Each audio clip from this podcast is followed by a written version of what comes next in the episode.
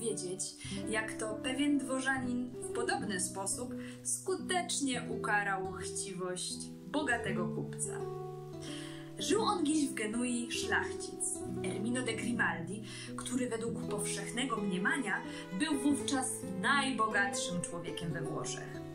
Żaden bogacz nie mógł mu dorównać majątnościami i nagromadzonymi pieniędzmi. Ale górując nad wszystkimi bogactwem, przewyższał takoż swym sknerstwem wszystkie kutwy na świecie. Nie trzeba nawet i wspominać, że dla bliźnich sakwy jego były szczelnie zamknięte. Nie dosyć na tym, sam sobie bowiem odmawiał rzeczy najniezbędniejszych, skąpiąc na jedzenie, picie i odzież, przeciwnie do obyczaju Genueńczyków, którzy wystawnie, a wspaniale ubierać się lubią. Wreszcie do tego przyszło, że puszczono w niepamięć jego nazwisko Grimaldi i Erminem Sknerą nazywać go poczęto. Zdarzyło się, iż w tym czasie, gdy Ermino przez stałe sknerstwo bogactwa swoje powiększał, przybył do Genui obyczajny i gładki dworak, a przy tym zawołany mówca Wilhelm Borsiere.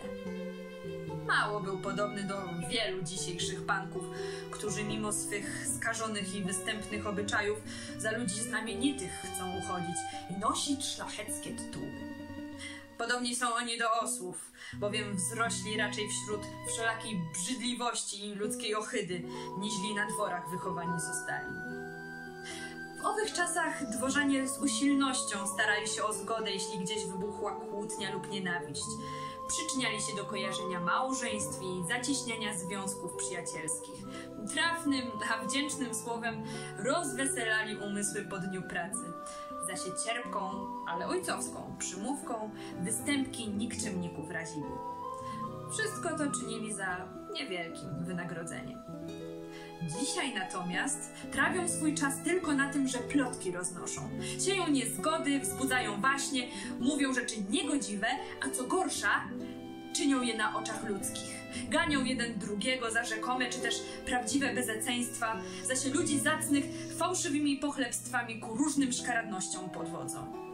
Na wstyd naszemu wiekowi prawie zawsze największych łask i dobrodziejstw od niegodnych panów dostępuje, kto najwięcej zdrożności i plugastw czyni lub mówi. Wszystko to jest hańbą wielką czasów naszych i jawnym dowodem, że cnoty nas już opuściły, ostawiając nas na pastwę występków i nieszczęść. Ale powracając do właściwego wątku, od którego gniew słuszny oderwał mnie na dłużej niż się tego spodziewać mogłam, powiem, że ów Wilhelm cieszył się w Genui osobnymi względami i przyjaźnią wszystkich. Przebywszy w mieście kilka dni, usłyszał o skąpstwie i niegodziwości Ermina i widzieć go zapragnął. Ermino ze swej strony usłyszał także o Wilhelmie Borsiere jako o człowieku wielce zacnym, a jako, że mimo przyrodzonego skąpstwa tliła się w nim jeszcze iskierka ludzkości, wtedy przyjął go z twarzą wesołą, uprzejmymi słowy go powitał i rozprawiać o różnych rzeczach począł. Później, wraz z innymi Genueńczykami, wwiódł go do swego nowego i pięknego domu. E, Oprowadziwszy go po nim, rzekł: Siła rzeczy widzieliście na świecie, panie Wilhelmie. Radbym dowiedzieć się od was, jaką rzecz osobliwą i nigdy nie widzianą mógłbym wymalować w tej sali. Wilhelm, usłyszawszy to śmieszne żądanie, odparł: Nie mogę wam, panie, powiedzieć nic o rzeczy, której nikt jeszcze nie widział. Chyba byłoby to kichanie albo jakaś rzecz podobna. Jeśli jednak pragniecie, mogę poradzić wam coś, czegoście wy dotąd jako żywo nie widzieli. Proszę was, powiedzcie mi, co to takiego? Rzekł Ermino, który nie spodziewał się wcale, jaka będzie odpowiedź Borsiere. Każcie odmalować szczodrość, odparł żywo Wilhelm. Usłyszawszy te słowa, Ermino tak się zasromał, że w jednej chwili całkiem się odmienił, a potem rzekł. Każę ją odmalować, panie Wilhelmie, w taki sposób, że ani wy, ani nikt inny już powiedzieć nie będzie mógł, iż jej nie widziałem i nie poznałem.